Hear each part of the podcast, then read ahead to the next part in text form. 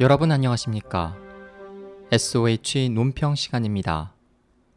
오늘은 사회과학자 류주룽의 빈부 차별 부추기는 중국의 소득 세법을 전해드립니다.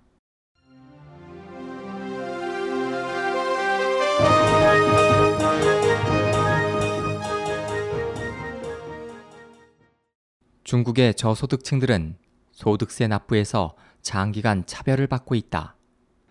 1980년에 시행된 중국의 개인소득세법은 노무, 보수 및 인세 수입을 포함한 12개 소득 항목에 대하여 130달러까지 면세를 적용해 고정급여를 받는 노동자들은 지난 35년간 면세액이 꾸준히 증가했다.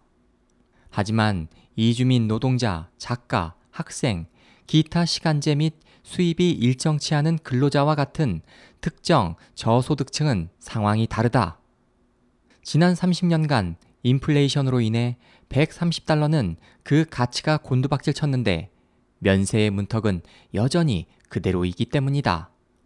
당국의 세법은 경제 소득이 열악한 이들에게 더 높은 비율로 세금을 뜯어내는 부작용을 초래했다.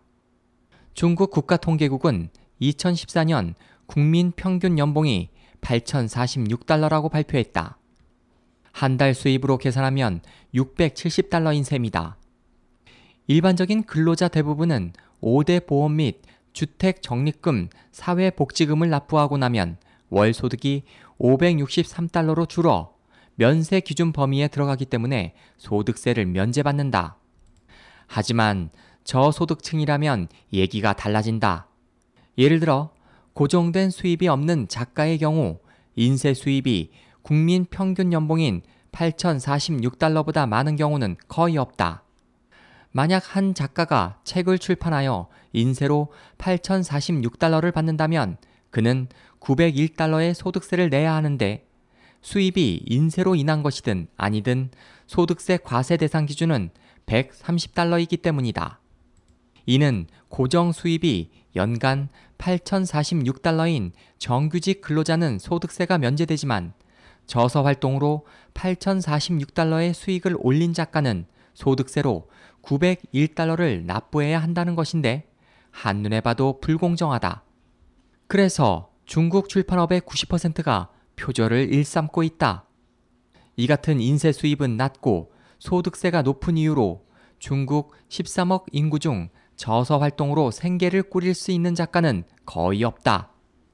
마오든 문학상을 수상한 류식룽은 중편 소설을 하나 완성했을 때 인쇄는 친구들에게 저녁 한 끼 사줄 만큼도 안 나왔다고 중국의 불공정한 소득세 체계를 꼬집었다. 소득세 차별의 또 다른 피해자는 학생이다. 이들은 여름방학 동안 얼마를 벌었든지 130달러를 넘어가면 그 수입의 20%를 세금으로 내야 한다.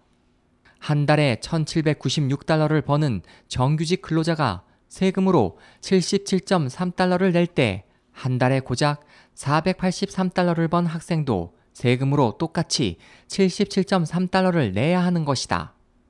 이주 노동자를 포함해 이들 비정규직의 저소득층은 5대 보험 및 주택 적립금 같은 사회복지 혜택에서도 제외된다. 이와 달리 한 달에 644달러를 버는 정규직 근로자는 5대 보험료 및 주택 적립금을 제하고 나면 소득이 최소 과세 기준인 563달러에 못 미치므로 소득세가 면제된다.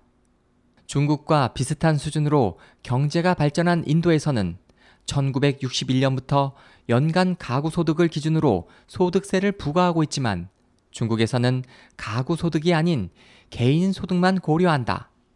그래서 상대적으로 높은 임금을 받는 근로자 한 명보다 낮은 임금을 받는 근로자 여러 명이 세금 부담이 더 큰데 예를 들어 한 명이 월 966달러를 버는 3인 가구는 세금으로 6달러만 내면 되지만 3명이 각자 월 966달러를 버는 3인 가구는 세금으로 총 17달러를 내야 한다.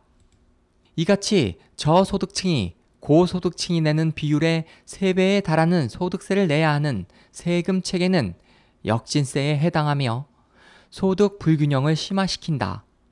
또 도시 가구와 농촌 가구, 공무원과 일반 국민의 수익과 소비차도 상당히 크다.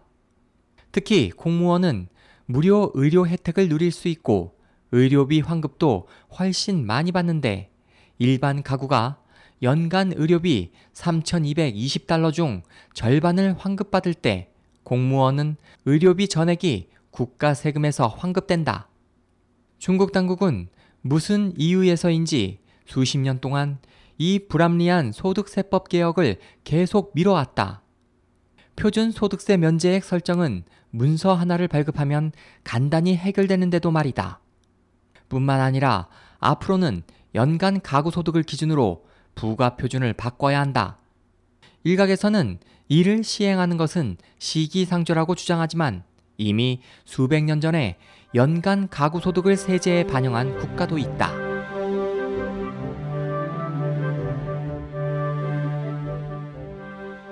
SOH 희망지성 국제방송 홍승일이었습니다.